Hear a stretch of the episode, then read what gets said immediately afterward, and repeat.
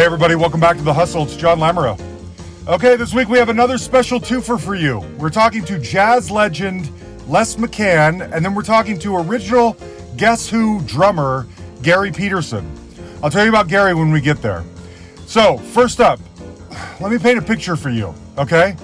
It's uh, the 60s. There are, you know, civil rights issues and riots and everything happening everywhere. Black people are being seen as secondhand citizens, as we know.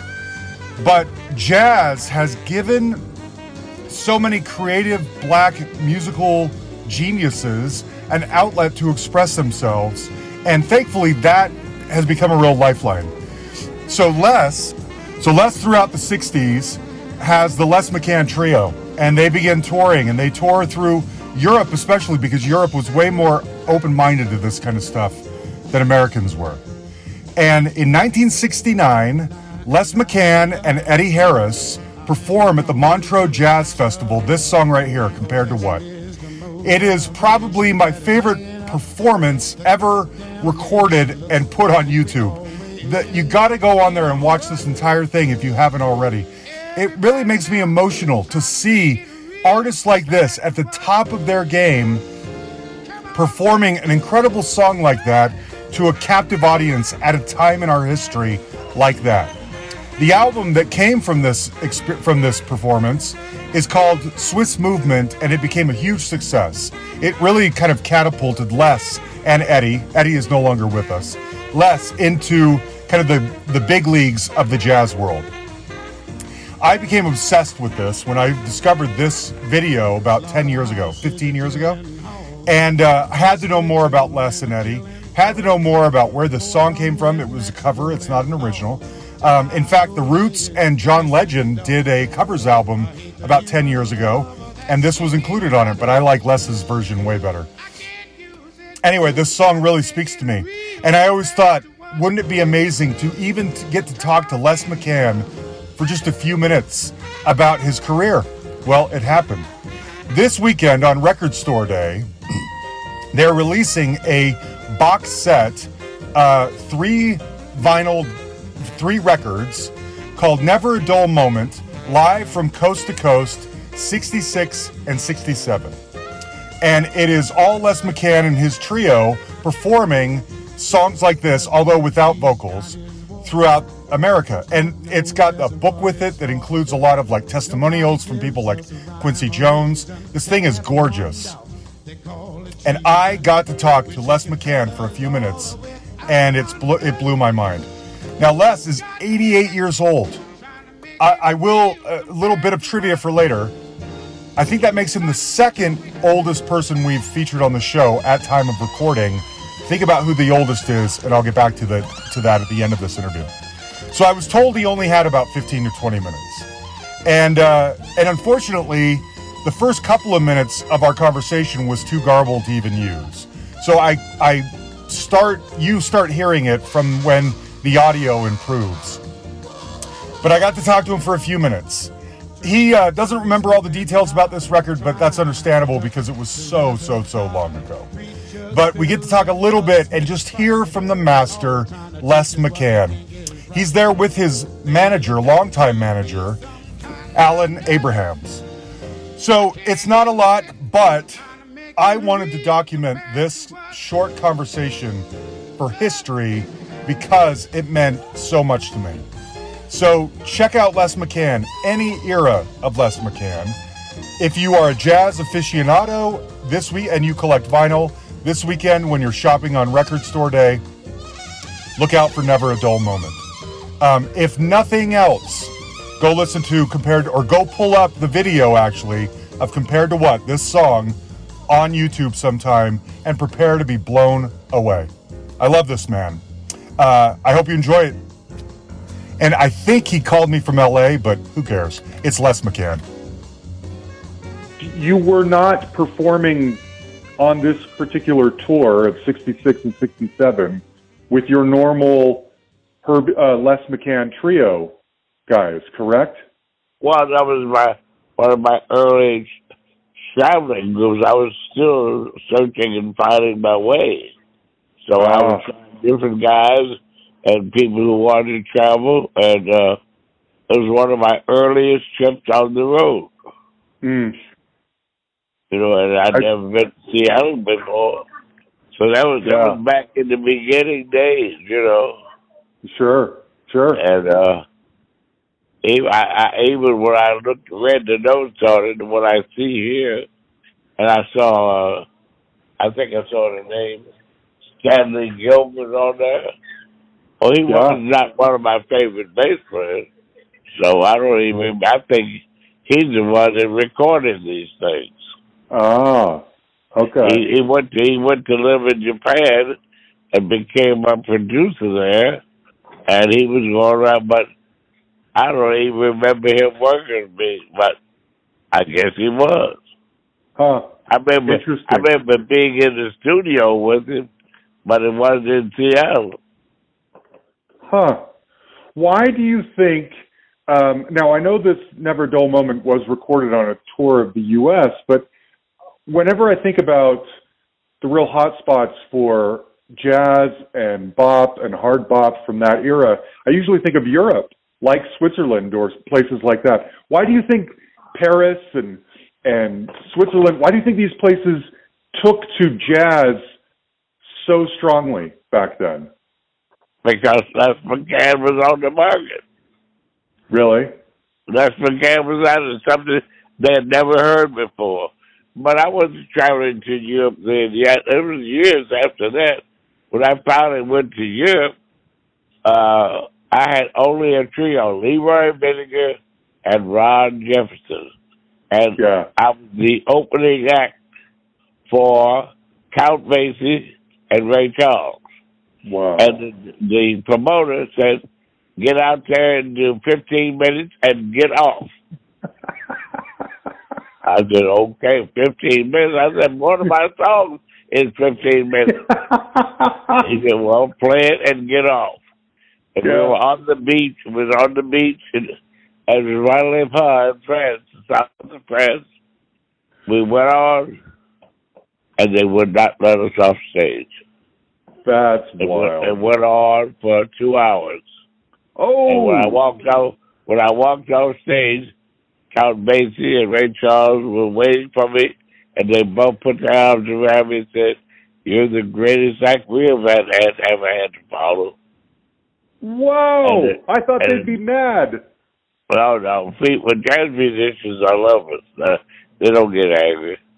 And Good. uh, he, he, uh, they, uh, the very next day in all the papers, not only the papers, but they uh, came out with unbelievably fantastic, uh, what do you call those things? Posters, and all said revolution to jazz. Wow. Revolution, Yeah. and they they thought because of my name, my name L E S, in French that means the. Yeah. So they thought they were talking about McCann. the McCanns, and we were a dance group. So, and when they heard the music, the only way they got us off stage, they brought on stage fifteen young girls in bikinis. That'll work. Oh, yeah. Oh yeah, oh yeah, oh yeah, oh yeah. Yeah. One of my Yeah. favorite tracks on Never Dull Moment is The Shampoo.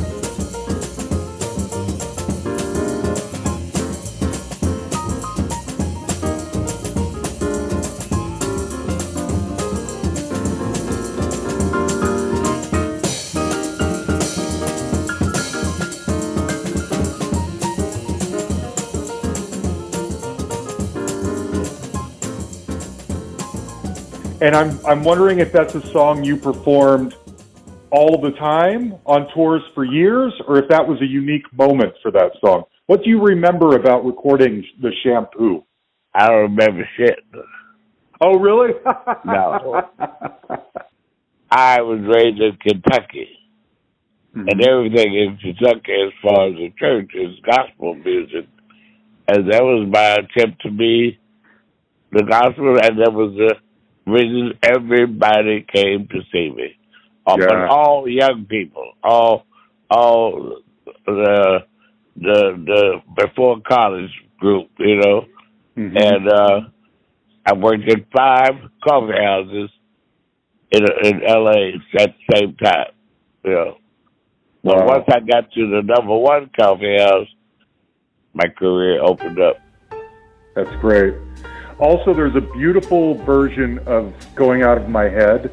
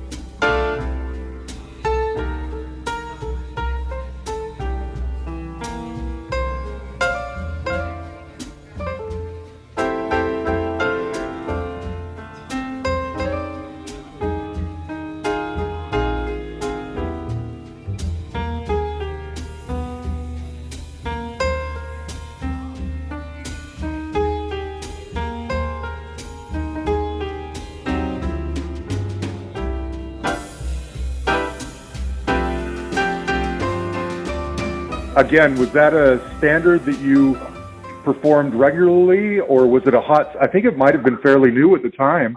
Do you remember that one? I remember shit. if I may make an editorial comment, uh, sure. Les, uh, when he used to introduce that song, he said, "This is to everybody that takes LSD." That's right. Yeah, yeah, yeah, yeah. I used to think I was funny back in the day. You know. You are funny, Les. Well, uh, That's sure. great. So let me ask yeah. you this. Let me ask you about when I think of jazz, I think of jazz as being a sort of conversation, performing jazz. In fact, I almost think of it as like a really intimate moment. It's like the foreplay and the act all in one.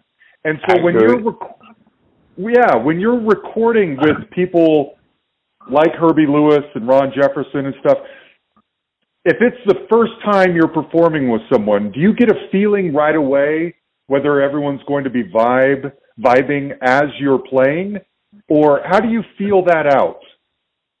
Well, first of all, I want to say, when you talk about it like that, it becomes intellectual. It's not Mm. about that. Mm. It, it has nothing to do with the intellect. Church is about love and feelings. True. Church is about uh, loving yourself and feelings, you know. So Mhm. uh, it, it's nothing to do with head trips unless you're on drugs, you know. Mhm. So, but back then, all I did was play the three songs that I know and try to add in other things that I heard. And uh, thank God I had young people with me. Uh-huh. But back in the back in the day when I worked in coffee houses, I used to wear guns, and people would come to the coffee house and draw me as well. Oh wow. Jeez.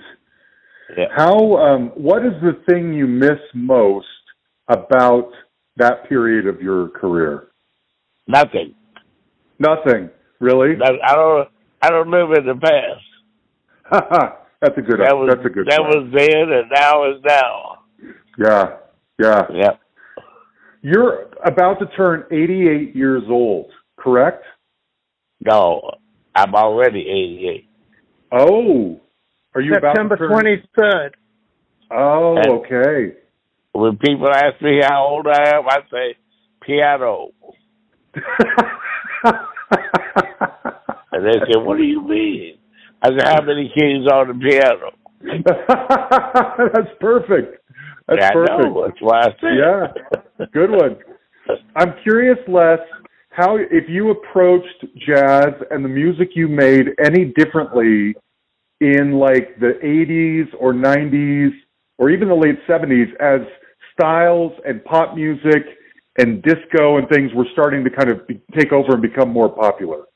Not, it doesn't do with none of that. It's not, I just heard songs that I wanted to play. I was making up my own songs, and that's all it was. It's not, Yeah. you know, I, just- if I heard a song I liked, nine out of ten times, I knew I could play it. I was still learning how to play the piano. Right. I was a kid. I was a, uh, well, not a kid, but I was, uh, you know, uh, what do you call Yeah. it? Yeah, I, I was, I was breaking my shit, getting in, you know. So uh, I wasn't confident in those days, but I was open eyed, you know. yeah. I want, I want to see where I could go. I'll tell you the best story of all. Okay, Please. Yes. what what broke the ice for me was I met a guy, and his name was Frank Zappa, and he invited me to a party. And uh I'd already been trying to do some things at home in my own studio and all kinds of stuff. And uh he said, uh, "Come to my party." And I get to the party, and it's in a gym, and there's uh, 300 people invited. And everybody that walked in, he gave them a, a, a, an instrument and greeted them. And what I heard in that in that moment was exactly what I heard when I was a kid. When I go to with my grandmother to my church on my street, the late night Sunday, only women, uh, only not only, but it was mostly the grandmothers and the, and the older folk, and they would just start telling a story about their day, their week. It's been a hard time, so much, and everybody would join in. Well, the harmonies were unbelievable. A lot of some people thought they were all out of tune with each other, but I thought it was beautiful. And that was the most inspirational thing I've ever heard. It was the closest thing to a symphony orchestra as I've ever heard. I love that. I love Yeah. that story. Yes. If I may just interject here, uh, what he's talking about is called metered music. That where somebody says something, ah, I woke up this morning, and then everyone, it It's doesn't big matter, paper, they don't, ch- they all choose different notes, and it is an oral tradition in the black church that is Oh. not really known That's right. unless you were there to experience it. and I was a kid. It, it's, Yeah. Nobody's directing it. Nobody is uh, conducting it. I'm not. It just you start and everybody's in their own key. Ain't no one one. Nobody that hits a note. This is in the key of G. No, no. You just say, and you got your feelings out. You were able to go home and go to sleep. Amen. You know, That sounds like life allowed changing. So to be inspirational. What was? Yeah. What's that? Yeah. That sounds so inspirational. Well, life is inspirational if you Yeah. let it. You know. That's true. That's true. Yeah. Yeah. Well, uh, Les, thank you for chatting with me. It, it is a gigantic honor. I I saw a video, I don't know, 10 years ago on the internet of you doing Compared to What with Eddie, and it changed my life. And I've been a fan of yours and jazz music and everything ever since. And so uh, you're royalty to me. Thank you for chatting with me.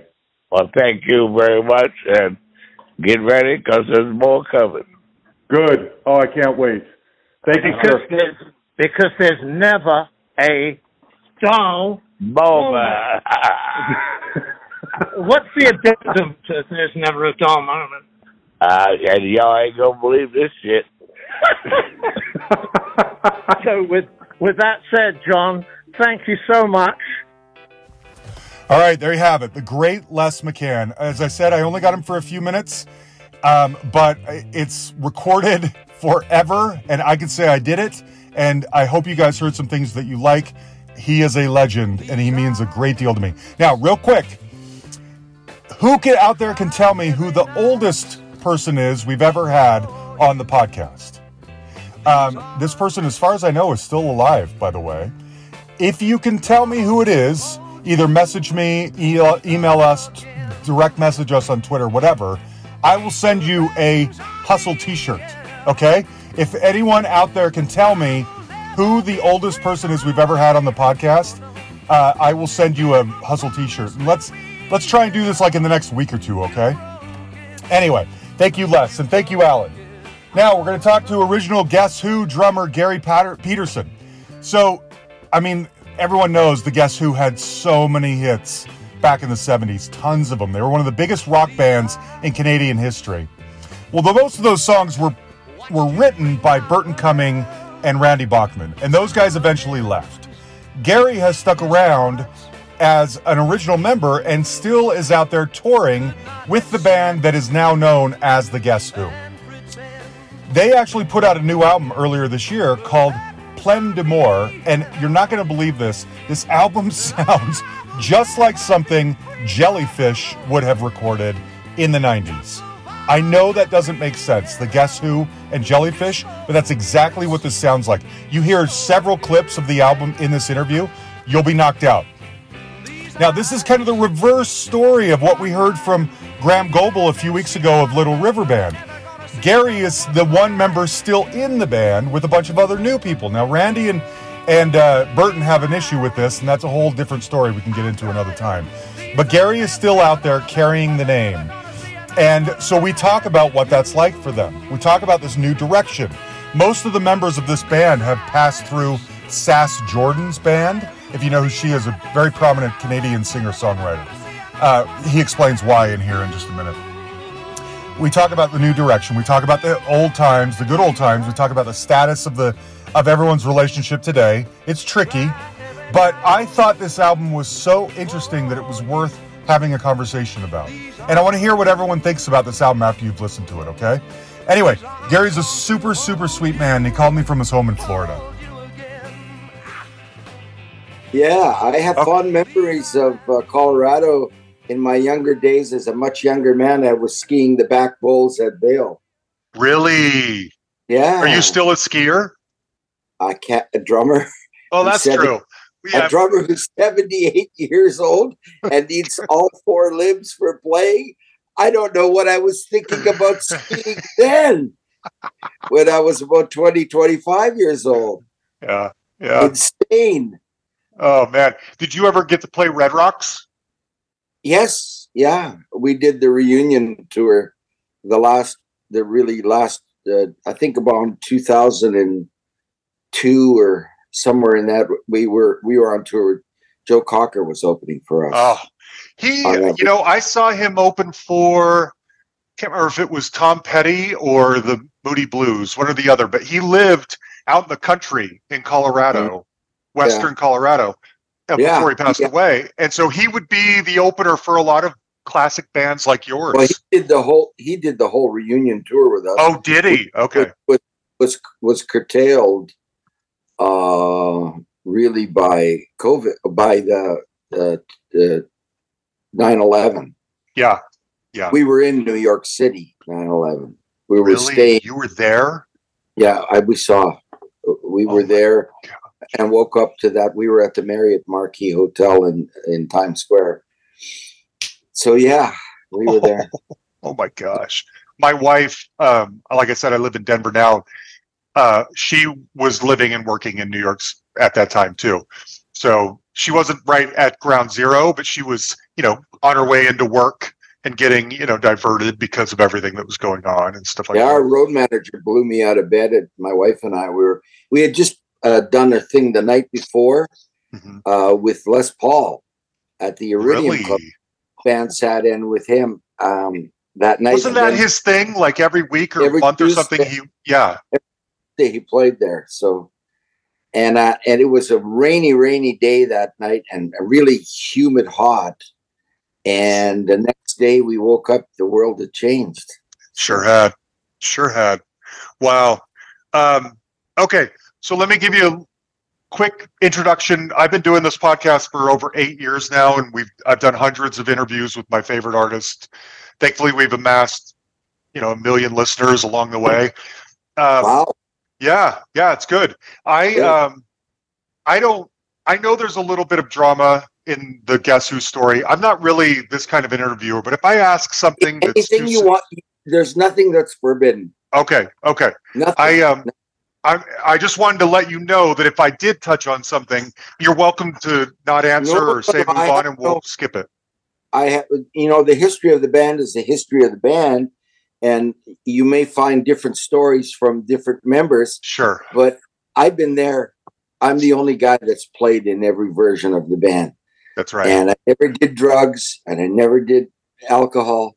So my faculties are quite well attuned to what Good. really happened.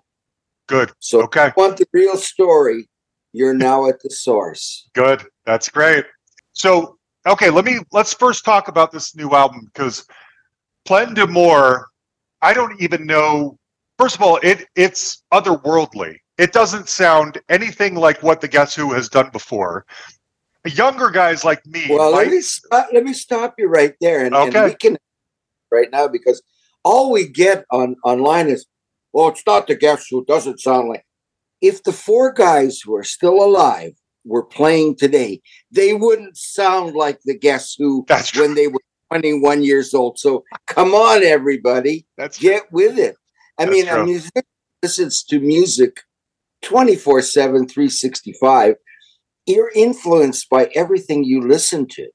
Yeah. So when you listen to our new album, you're listening to guys that that are in their 50s, 60s, and me in my 70s, almost 80s. Yeah. And we have that vast backup of of material that we've listened to. And that's reflected in that album that you're listening to today. I love it. And it I don't even know if you'll get this reference, Garry. It reminds me of a band called Jellyfish. Yes. I don't know if you, you know who Jellyfish is. I, I just listened to that. uh, Their I listen to their albums all the time. I just listened to them two days ago. I was sitting in my lanai in Florida, uh, out at the pool, and Uh-huh. I got a system that goes through the whole house and outside and everything. And so I just popped up my phone and I said, "Ah, jellyfish. Let me. Li- I want to listen to this." Right? Yeah, we, we're we're we listen to them. We listen to the Stones. We listen to the Beatles. We listen to Queen yes. all of those all of those influences come out because you love those bands Yeah. and, and you know flat, uh, flattery is is imitated you know the old, It's- Imitation imitation is the finest form of flattery or whatever it flattery, is. yeah. Yeah. Yeah. so so yeah you're going to hear that in in a lot of people's work um we've been listening a long time Yeah. so um this album I, i'm i'm quite i'm so happy that at my age i'm I'm 78 now that i'm still touring and able to play on an album and do video and we i never got to do videos before i'm not i'm not great at videos because i'm safe behind my drums you know what i mean so, yeah. I'm no actor so uh, great. but it, it, it's all fun. I mean, the video from The King was done Yeah. in the the backyard of the studio. It's in a little house uh, north of Toronto. The king sits all alone with his head down on the throne and he's crying.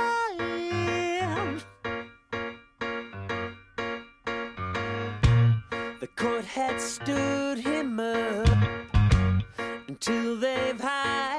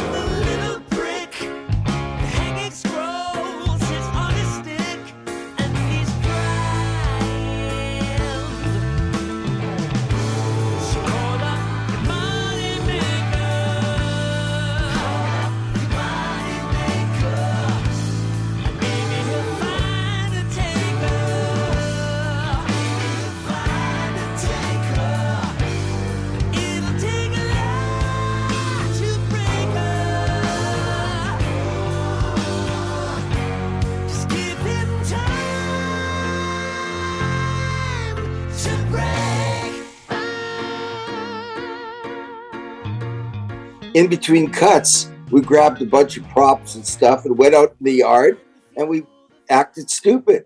and then we went back to record the next cut, right? uh-huh. You know, so it was. It's a it's a very generic album, and by that I mean we recorded it kind of like we did in the old days, where we'd go to the studio. We spent ten days there, you know, traveling from our hotel back Yeah. and forth to the studio. We ate our dinners at the studio. Uh, Derek's wife, Sass Jordan, and and her daughter um, were prepared. Oh, Derek's married to Sass Jordan. That's right. yeah. I get it And- now. and- okay. he does a little cameo on that on that album if you can pick it out. I well now I know that I saw that all, a lot of the band members had passed through Sass Jordan's career, but I thought, Yes. well, of course they're all Canadian, of course. But now I understand. So okay, I'm going to go back and listen and see if I can spot the Sass Jordan. But Sass has been a great. I mean, bands change. Sure. Um, you know, uh, Styx stole Will Will Evankovich from us, who Mhm. was instrumental in our last album. You know, um, uh, Michael Devon was on this album on bass.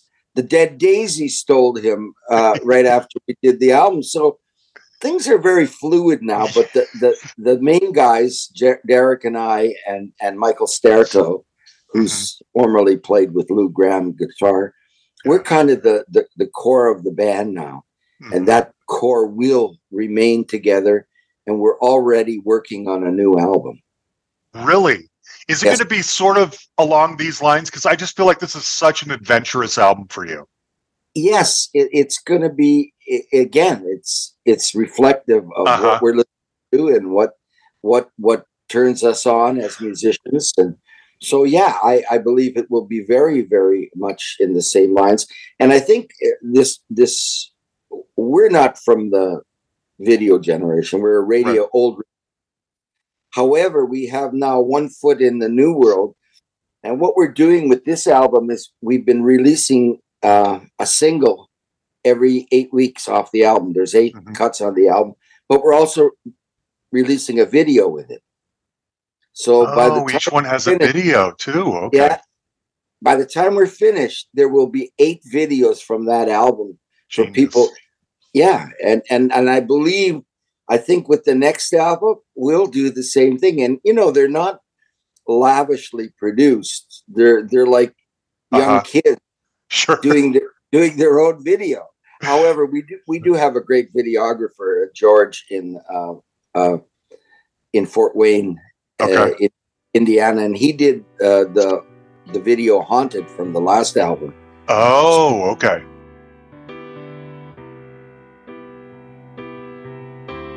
Yesterday, I think it was nothing.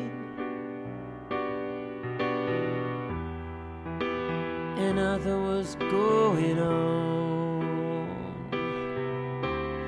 All at once, I was crying. Couldn't help myself.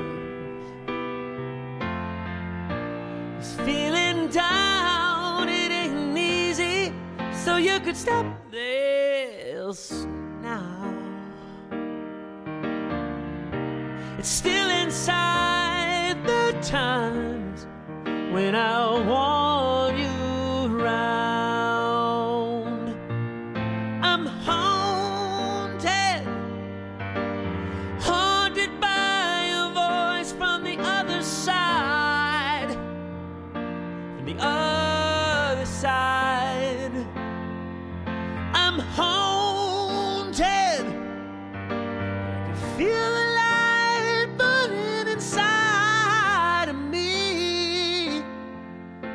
inside of me.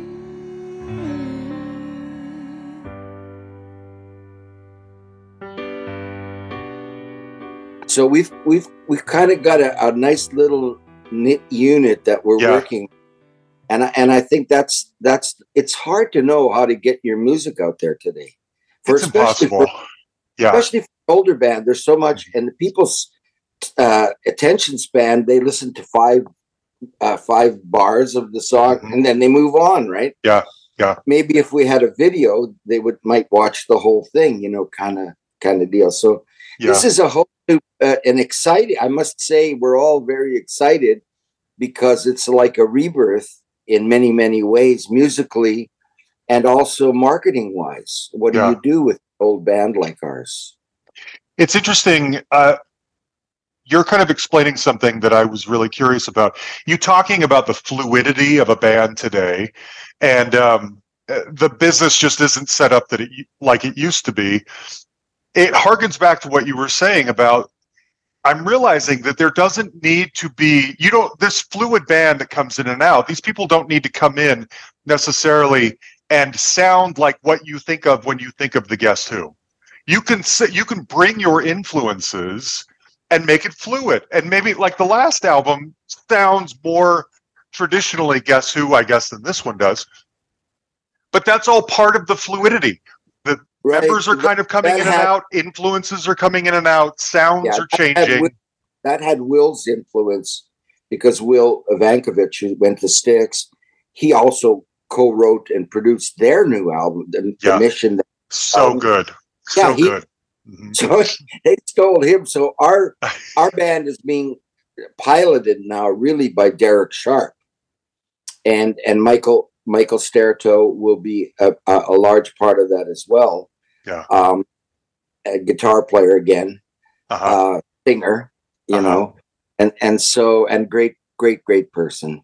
good We have we have great people in our band. I mean, I, I every time I'm off the road, I can't wait to get back on the road to, to see them all because we all live in different cities. i bet let me ask Yeah. you this gary this might be a pointed question but you said everything was was off limit nothing was off limits let's say you're getting to be up there let's say you decide to retire or pass away or something like that do the rest of these guys continue on as the guess who They will.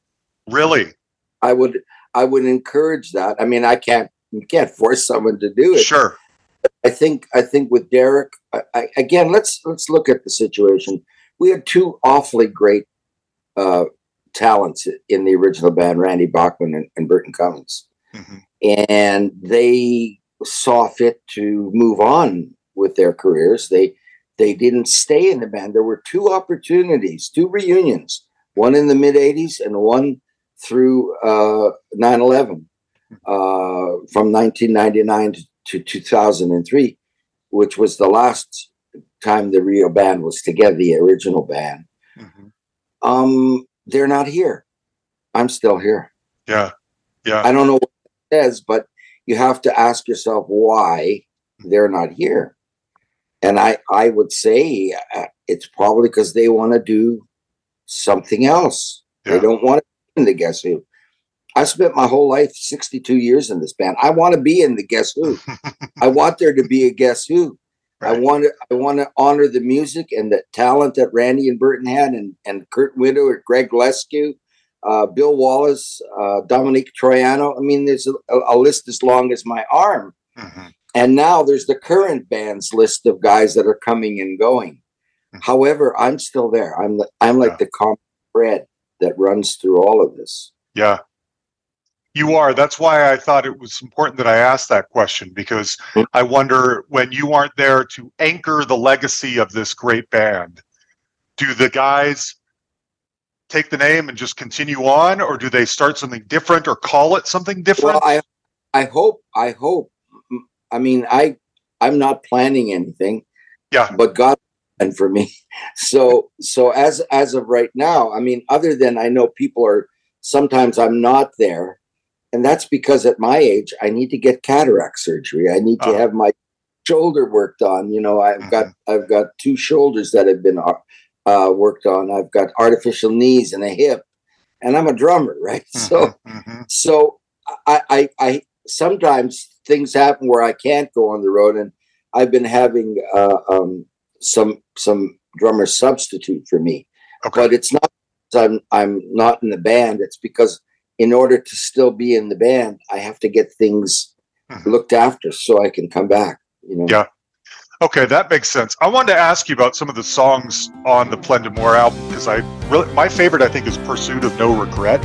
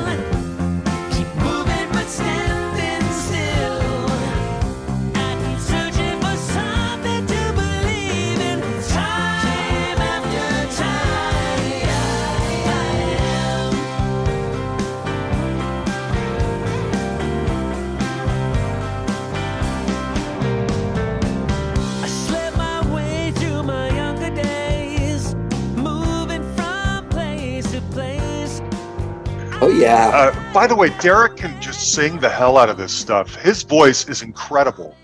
Well, he and he writes it all. He is it writes all- mostly his writing too? Yeah, yeah, Yeah. It's, it's, it's right. He writes all the background vocal parts. He Mm. creates them, which are quite complicated, you know. And but but really now the band has progressed to the point where we have like four lead singers. Really? Okay, I wondered. I So- wondered about that. So so that that means that you can write parts like that and do that. And Mm-hmm. and he I mean some of the demos he presents to us, you know, could be records by themselves. True. And he's and he's done them all himself. Yeah. So he got this I, I, I don't know. I, I I have a picture of him having this he has this movie in his head of the song hmm and that's how he sees it and hears it. And he's he's a great great guitar player, great piano. He plays piano and sings as well. Um, he's kind of the driving force right now. I can And- tell. And now with it, and that's not a bad thing because then you you're all going you're going in a, in a, a, a one direction. I think now I would like to see the guys that are going to stay around for a while add their hmm uh, part to it, you know, and, and see what will happen with that. Yeah. So yeah, um, like I said, we're we're working on putting the material together for for the next one. I wonder now- if this next album will be uh, more diplomatic, like or democratic, like you were saying. Everyone's sort of inputting, I- or if this is sort of like Derek's got a vision right now. it- We'll follow Derek him. Right now, and and uh, and you know, uh, I, I do believe he writes with sass. Uh, Mhm. a some of some of the words and lyrics. Sass is, is a great uh, wordsmith. She is. Yeah. and and so and and also a great source of many of the people that we've gotten in the band have come through her Mhm. and her her musical experience in the world Mhm. Mhm. so so uh yeah um Okay. derek's they- got a lot of derek's He- got a lot of songs You he's got tell. a lot of yeah You can tell. Um, there's another song on the album, Headline, that reminds me so much of Crosby, Stills and Nash's "Suite Judy Blue Eyes."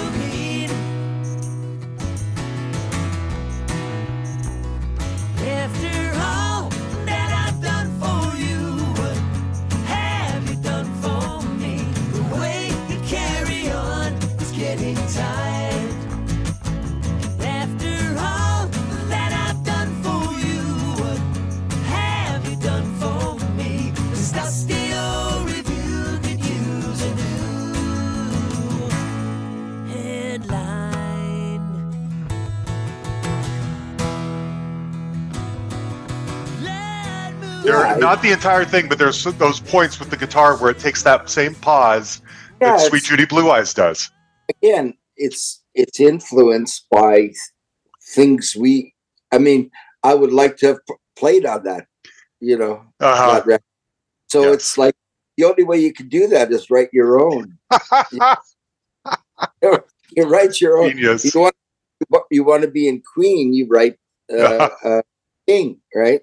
Yeah. Or the Jellyfish, you know. so so, and it's all great music, and it's Mm-hmm. it's it's um it's again imitation Mhm. of of a great great or great bands you'll hear a lot of uh, i listen to our cuts when i get the demos that we're going to record and i go man that reminds me of the beatles or paul Mhm. mccartney Yeah. why would you not want to sound the best i mean It's but it, it it it's us it's Yes. really It's as true. you said you you felt it was new Mhm. Mhm. But when you go back now and after talking to me, you're going to listen to parts that you're going to go, oh, yeah. totally, You know, very Yeah. much so. Um, And I want to. Oh, You know, no, no, it's so much fun. I really, the, I've listened to it half a dozen times now, probably to get ready to talk to you, and I just love it. Um, I wanted to ask you. You mentioned about songwriting. That's not really your thing, but I no, I'm I'm an interpreter of songs. yes, However, you have a really good ear, and I think Derek leans on me a lot of times. I've been I've been listening some of the songs that we're even going to do on this album. I've been listening to for 15 years. really, Yes, really. So Wait, I'm really, this Plein D'Amour album or the new one? no, no, the working on? next one. Oh wow. Okay. Yeah, Huh. he's got he's got a lot of great. s- I like, for instance, "Across the Line," which is the first ballad after the King. Yes. That's an Love it. incredible ballad. Yes. Is the moon in your sky sleeping well tonight? Did the sun take a break yesterday?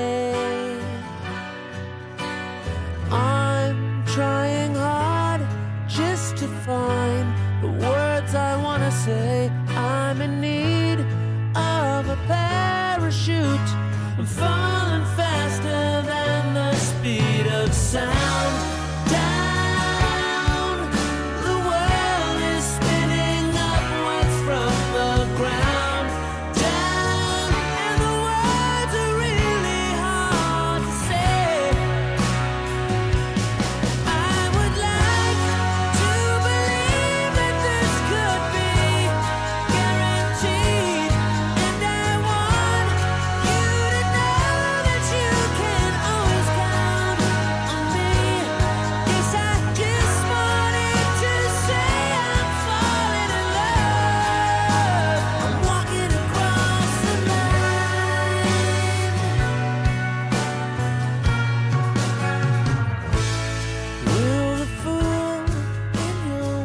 That was he's been in the band almost 18 years, longest singer ever.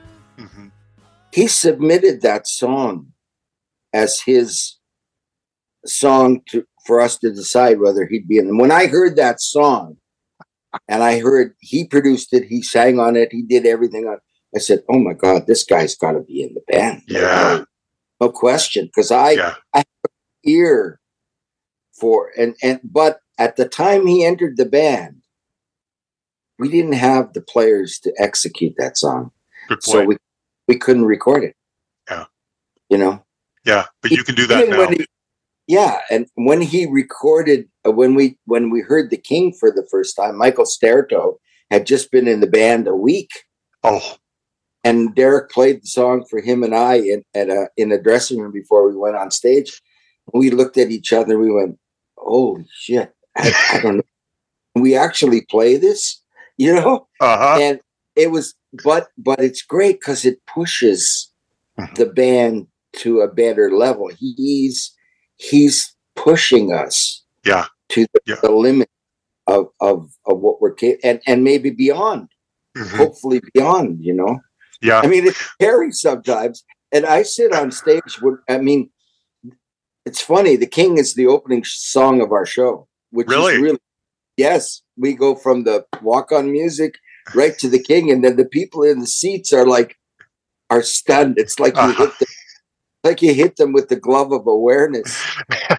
and they go, they go, what? yeah.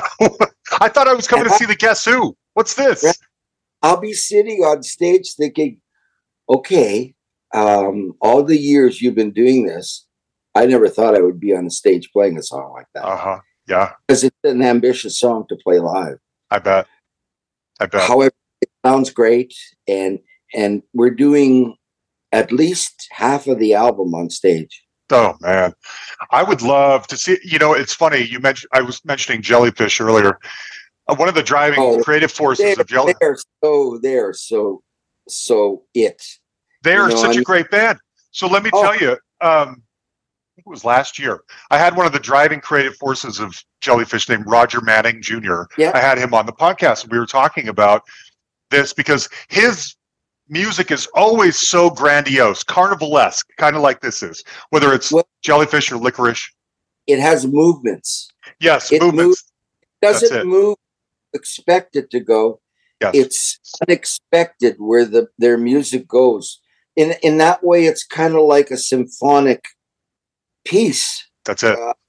that has different moods, different Mm-hmm. different feelings, and that's great writing. I mean, Yeah.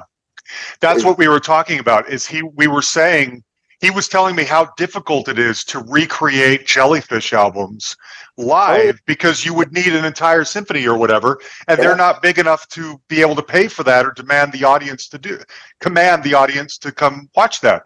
But you you put it in the Guess Who's hand, and there's a, you know they've got a big enough history there. Where coming to hear these tracks recreated live is not so difficult. I mean, it's Well, difficult to play, but it we- can be done. with all respect, their albums are how many years old? Yeah, thirty. We have the like technology now. Yeah. I mean, we, we really do have, like the Beatles could do Sergeant Pepper. If they were all True. alive, Good would point. be doing Sergeant Pepper, would be blowing people's minds. Yeah.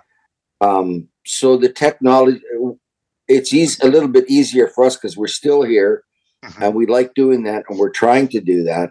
So, so, uh, Why not uh, then? Great. yeah. why- You know, Okay. again, again, go what ahead. we're we're playing a lot of PACs, which are performing arts centers, Hmm. and a lot of them have screens. Um, Yeah. What we're trying to do is get the now on the new cuts wherever we can, and it's it's pro. uh, Sometimes it's cost prohibitive for even for us. Mhm. Is to try and get the the the video playing while we're actually playing the song. Mm. Ooh, that'd be fun. Yeah, Yeah, so I could see that. that's one of the steps we're trying to work on because when you have a time code you, you can do pretty well you can Yeah. digitally you know Okay. Um, okay. What I was going to ask you earlier is that you not being a much of a songwriter, but you do. We try to cover the sensitively the business side of things on here, and you do have a co-write credit on American Woman.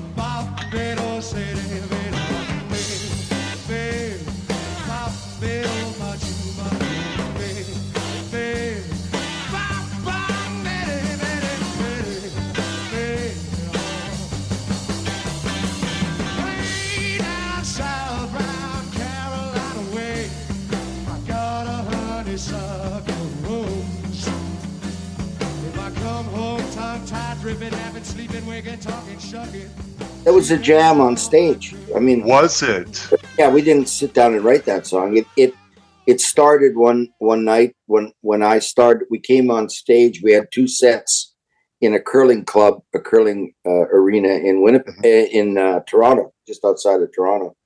And we couldn't find burton for the second set. He was out talking to somebody Mhm. and we said well let's go on stage and make some noise and he'll hear it and come Mhm. running well I, I went on stage and started playing a groove and randy jumped on it jim kale jumped on it and burton heard it came running on stage started singing words Wow. that was american however Wow. i mean it was in its raw state after Yeah. the crowd loved it so we said oh we, we have to keep this in the show every night and then it, it grew and grew and grew until we were ready to record it and Yeah. really that's the simplified story i'm sure burton you know um, messed with the words uh, Sure. It evolved or improved or whatever over time. working on stage and what's not Yeah. and so that's really the the, the general form of what happened with that Okay. so we have writing credits right That's great. So my question then, going back to the business side, is I mean that's probably your most the Guess Who's most popular song. Lenny Kravitz does his version, which is just as huge. I mean, not to sound insensitive, but could you live off just American Woman royalties? Well, writing and publishing royalties, it's really all I have. Yeah. America. So yeah, I mean it's been it's been quite good for many, many, many years. Now you can imagine Randy and Burton, who wrote the rest of the Mhm. songs Yeah. along with Kurt, what what they could live off. Yeah, I that that's why I was curious about you I mean, in I'm particular. out, I'm out here, I'm out here working because I still have to work, and and God bless them that they have that. I don't I Uh-huh. don't I don't deny them that they did the work and they you know they wrote the songs. However, I, I, I often think in a band there should be a royalty um, when a song is played for the guys who actually recorded it yeah, as a band. You know, Yeah. some portion. yeah. Um, Well, isn't that what a performance those are my- royalty is, or no? pardon? Isn't that what a performance royalty is, or am I misunderstanding? Yeah, the, well, the performance royalty goes to the writer. Oh, I thought it went to people who played on it. Oh, never mind. Okay. No, it, it it goes to the publishing. Okay. So, so um, there may be now. I think they're trying to, or have tried to, to rectify that. But you know, it, it, we come from the age of bands, and and and in in all honesty, when a when a song was brought by either Randy or Burton, it was a guitar and voice, hmm right? That that was it, or a piano and voice. hmm So where do all the other parts come from? Yeah. See, so that's that's my kind of lame argument for having some point in, and that's for a group. Yeah. When you single artist, they hire a, a, a producer. The they put the band together, have charts. You're given what to play. That didn't happen in our era. Mhm. We had to figure out what how we fit into that song. That's writing in a way hmm because let's face it, American Woman with just voice would not have been a hit. No, no. Burton doesn't Burton doesn't play anything in that song. No piano, no anything, just sings.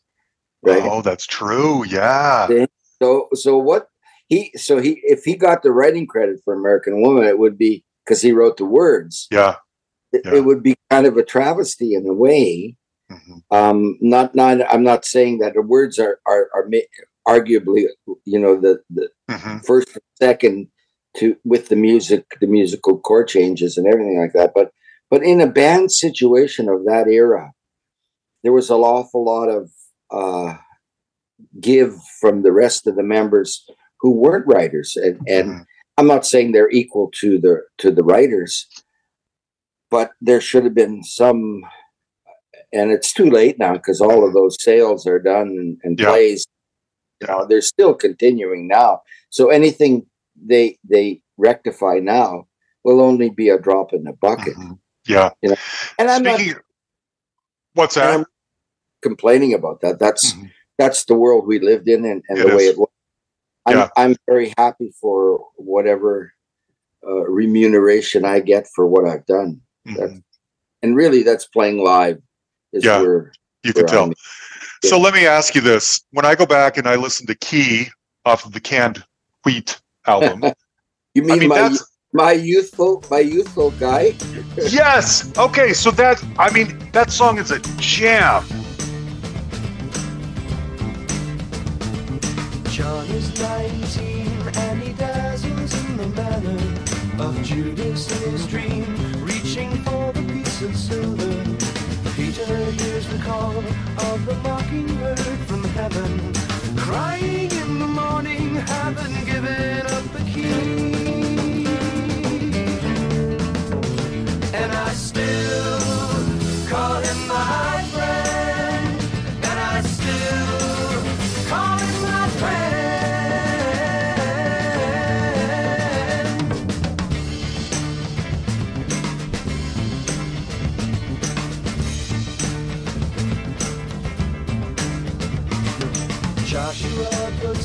mask and walks the road to Jericho.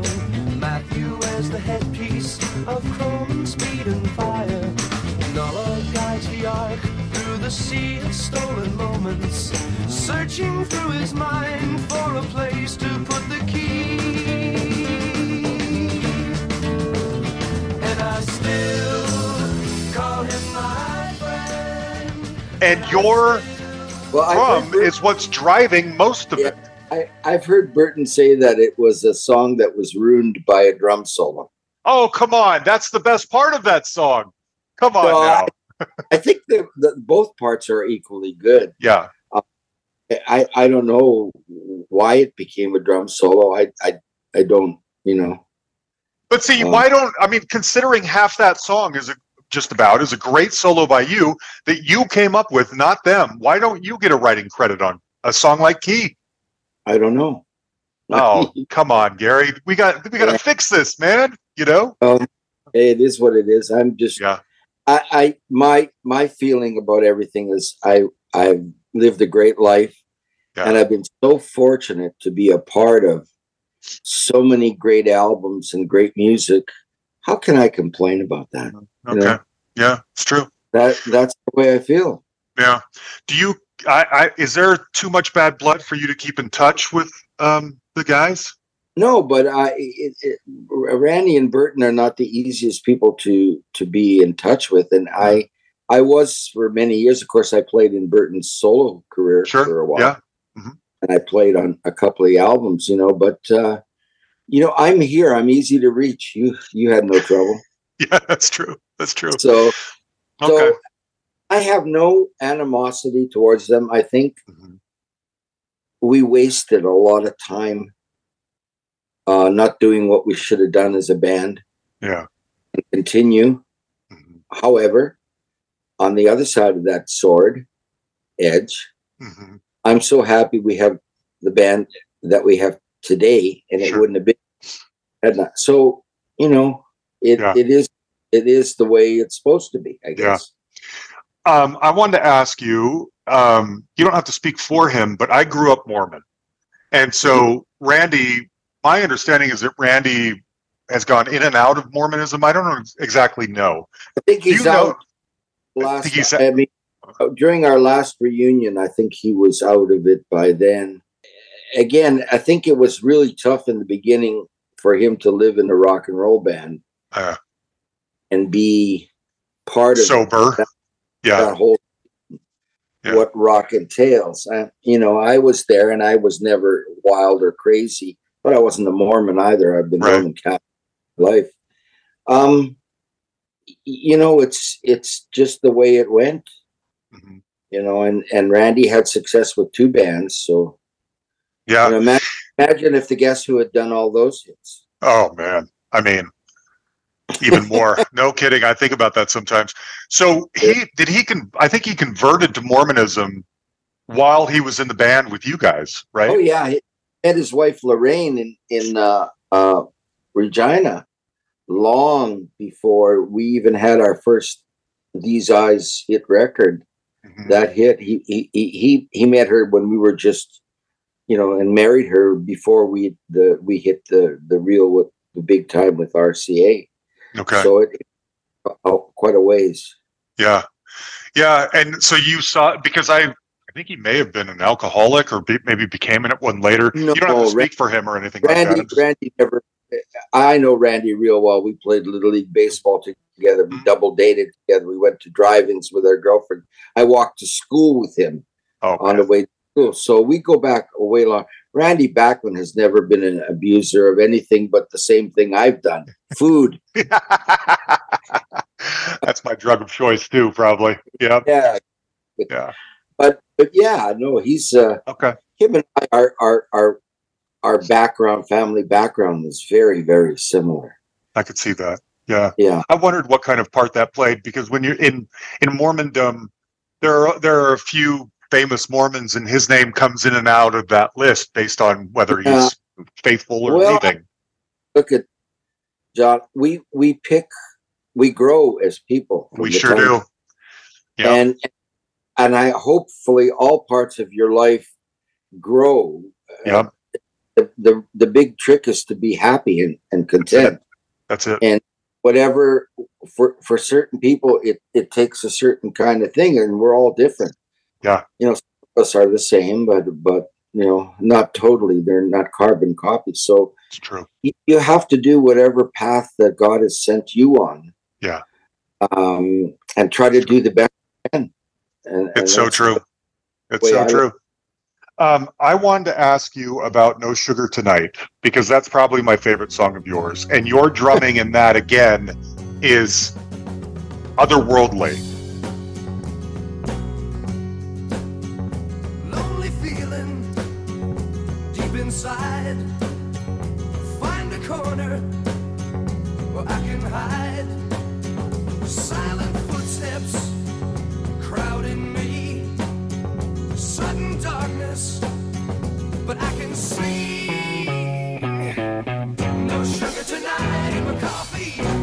Sugar tonight in my tea. No sugar to stand beside me. No sugar to run with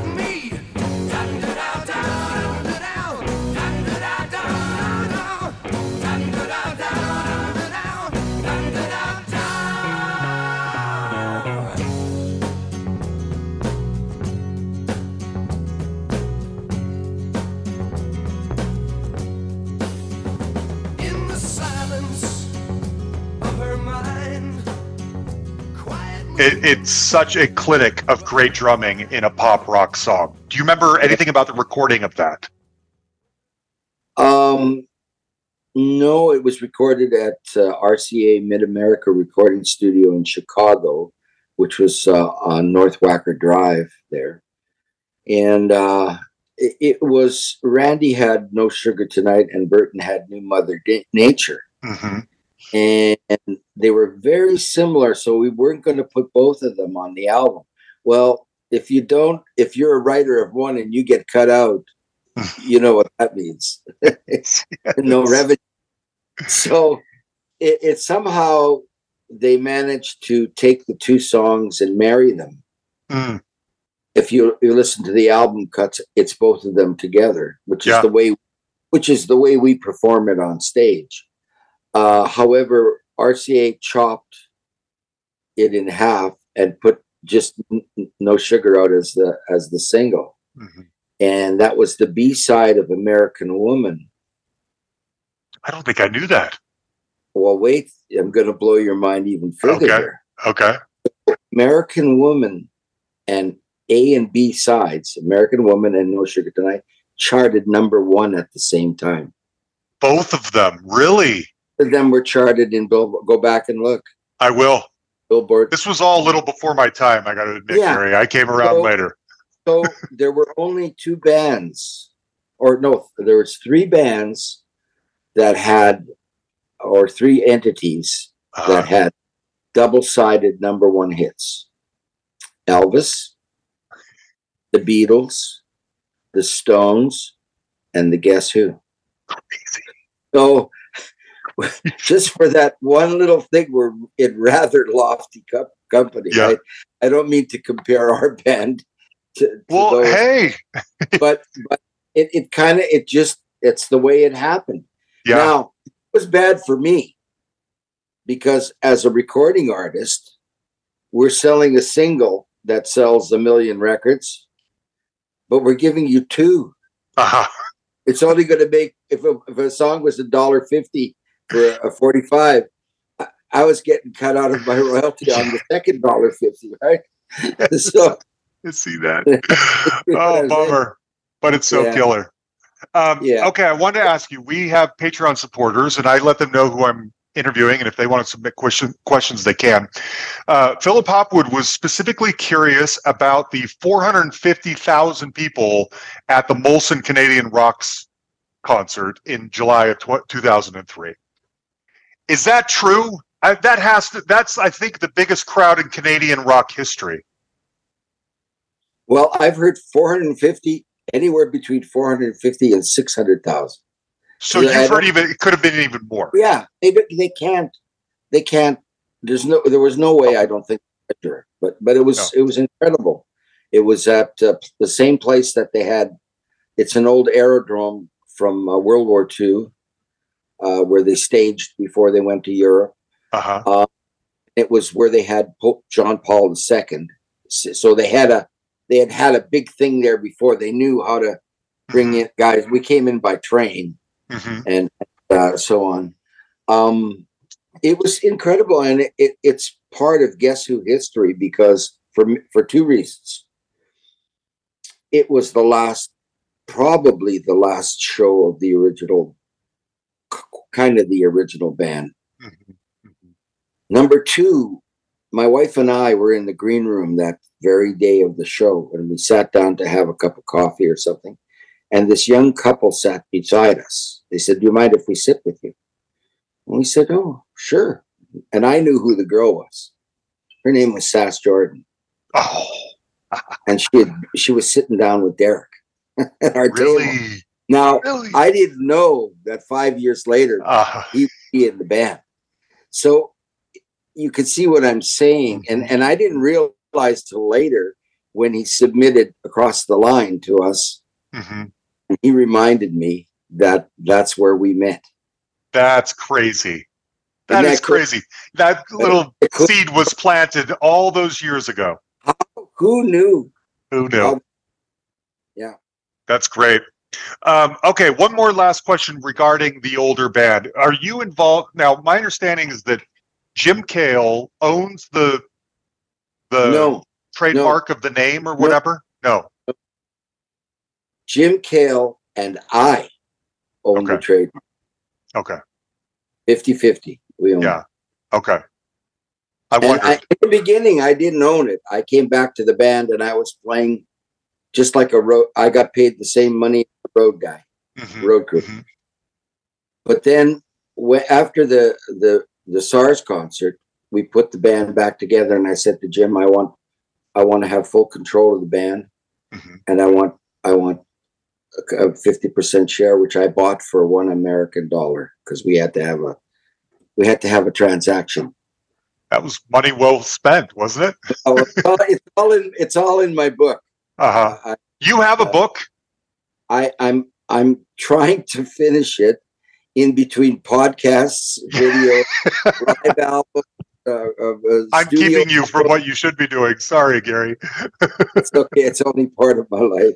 Uh huh. But yeah, it'll it'll the whole story of my experience in this band and the years before, because I had a career before the Guess It. Right. Um, so that's all laid out in the book, and I believe Okay. the book will be called "A Band of Brothers." Hmm. Beautiful. You know how brothers are. I They do. They hate each other. They compete with each other. Yeah. They have each other's backs. Yeah. They're they're competitive with each other. That's, That's it. a- The band of brothers. I get it.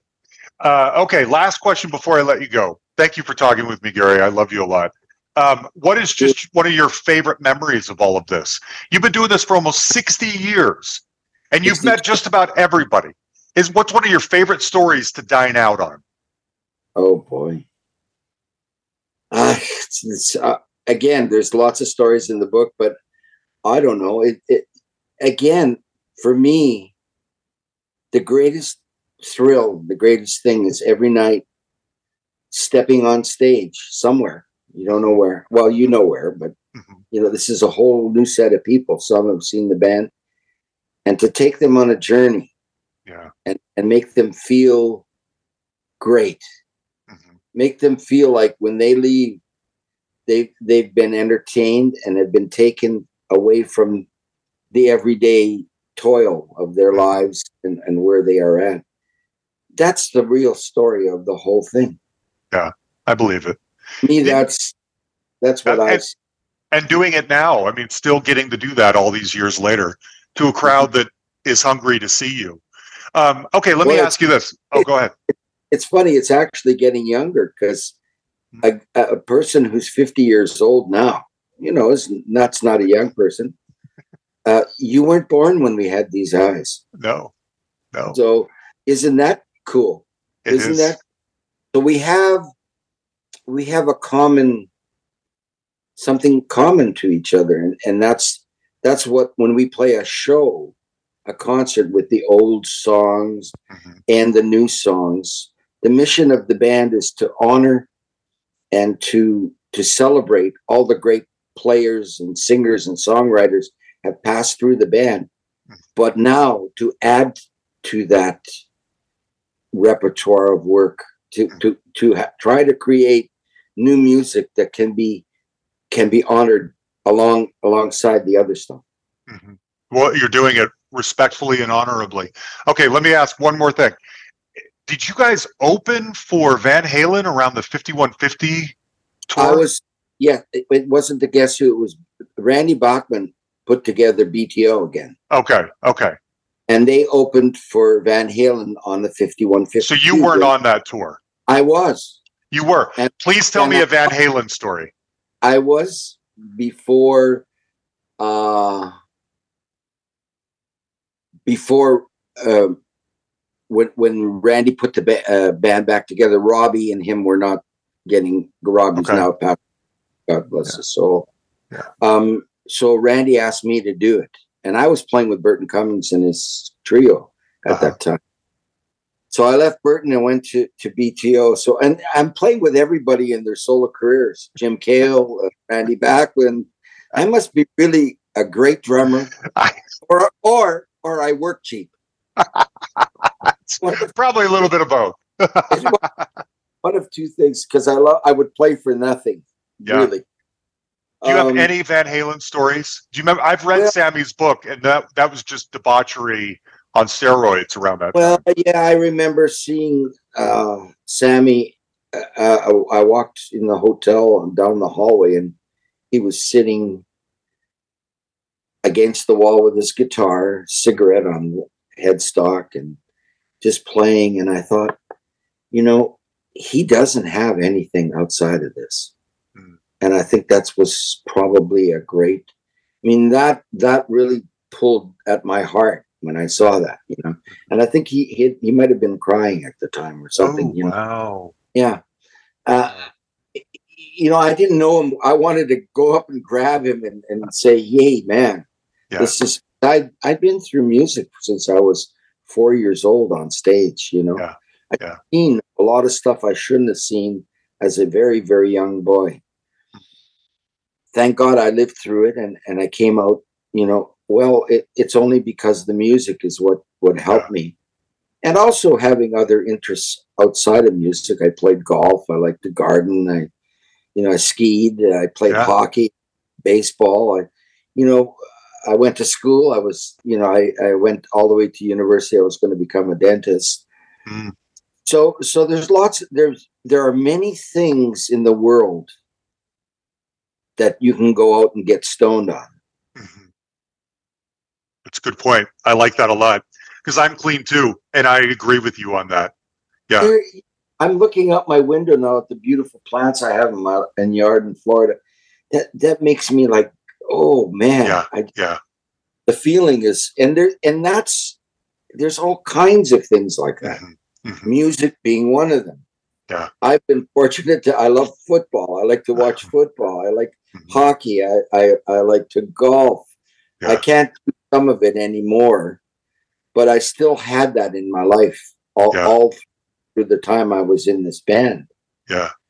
It's funny So- when you talk, uh, thinking about Canada and touring Canada, the frozen tundra up there.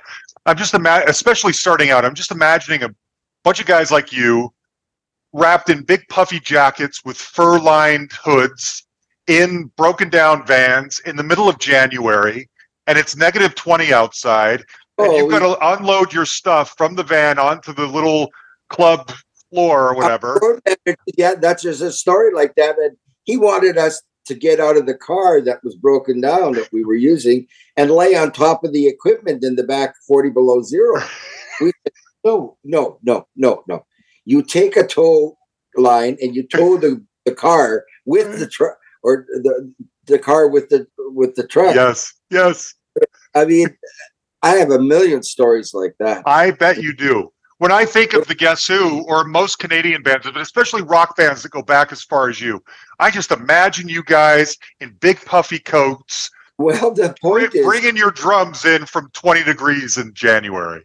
yeah, I mean, we used to carry a a a, a, a Hammond organ. Oh, used yeah. to used to have to take it over the snow piles to to our our keyboard player's house. We would all meet at the house after the gig to help Yeah. carry.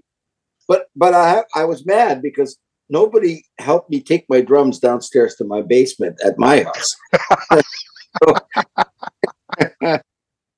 they would help you bring them in and out of the van, but once you get home, you're on your own. Yeah, well, I had to carry him in my own car. Yeah, So, but no, Yeah, me at my house. We have to keyboard player though. Yeah. No Yeah. wonder you live in Florida now, Garry. Yeah. Well, I moved to Vancouver first, Uh huh. North Carolina for 30 years, and now to Florida. Um, I can't go any further. Yeah. So- No, that's it. That's it. Yeah. Well, uh, thanks for chatting with me, Garry. I mean, I think you're a legend, obviously. I love the Guess Who, always have. And I'm equally as excited about your new album. It's so much fun. Yeah, it's a great album. I and I think if you saw the package, uh, let me see if I can get it here. Um,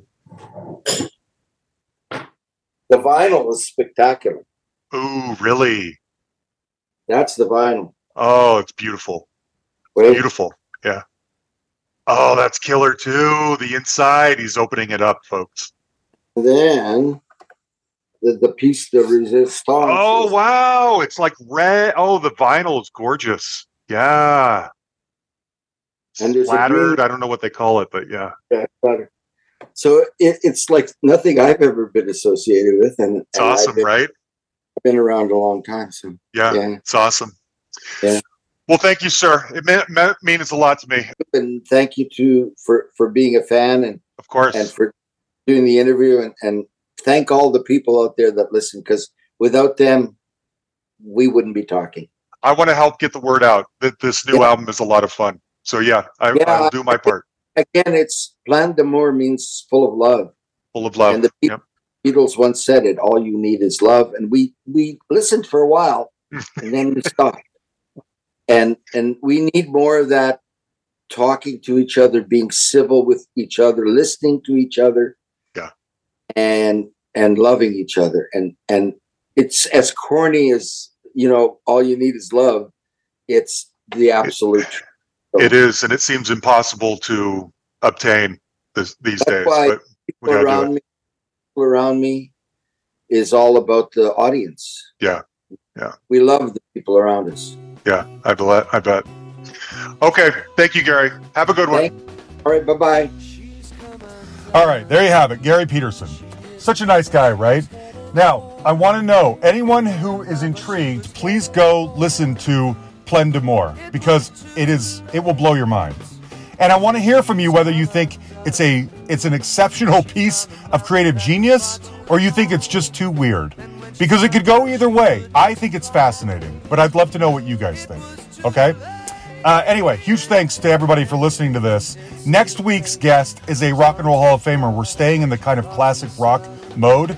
He's in the Hall of Fame, and uh, it's an incredible story. The person that this person played with has very much been back in the news lately. Huge thanks, as always, to Jan the Man Makevich, my right hand man. I mentioned last week, guys, he's got a lot going on in his family right now. His mom's in and out of the hospital. Uh, we hope that she gets better. Liz is the best.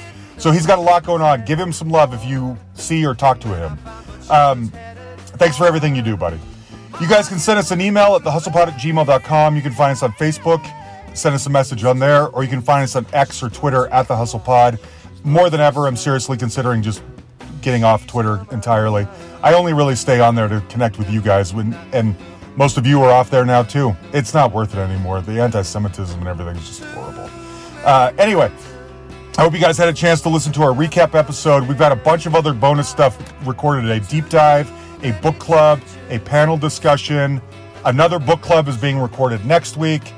Anyway, there's a lot going on. So, anyway, we love you guys. Happy Thanksgiving. This is my favorite th- uh, holiday of the year because it's no gifts, just food and family and football. What more do you need?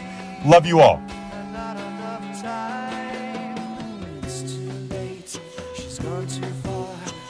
Lost the sun. She's come undone. Da, da, da, da,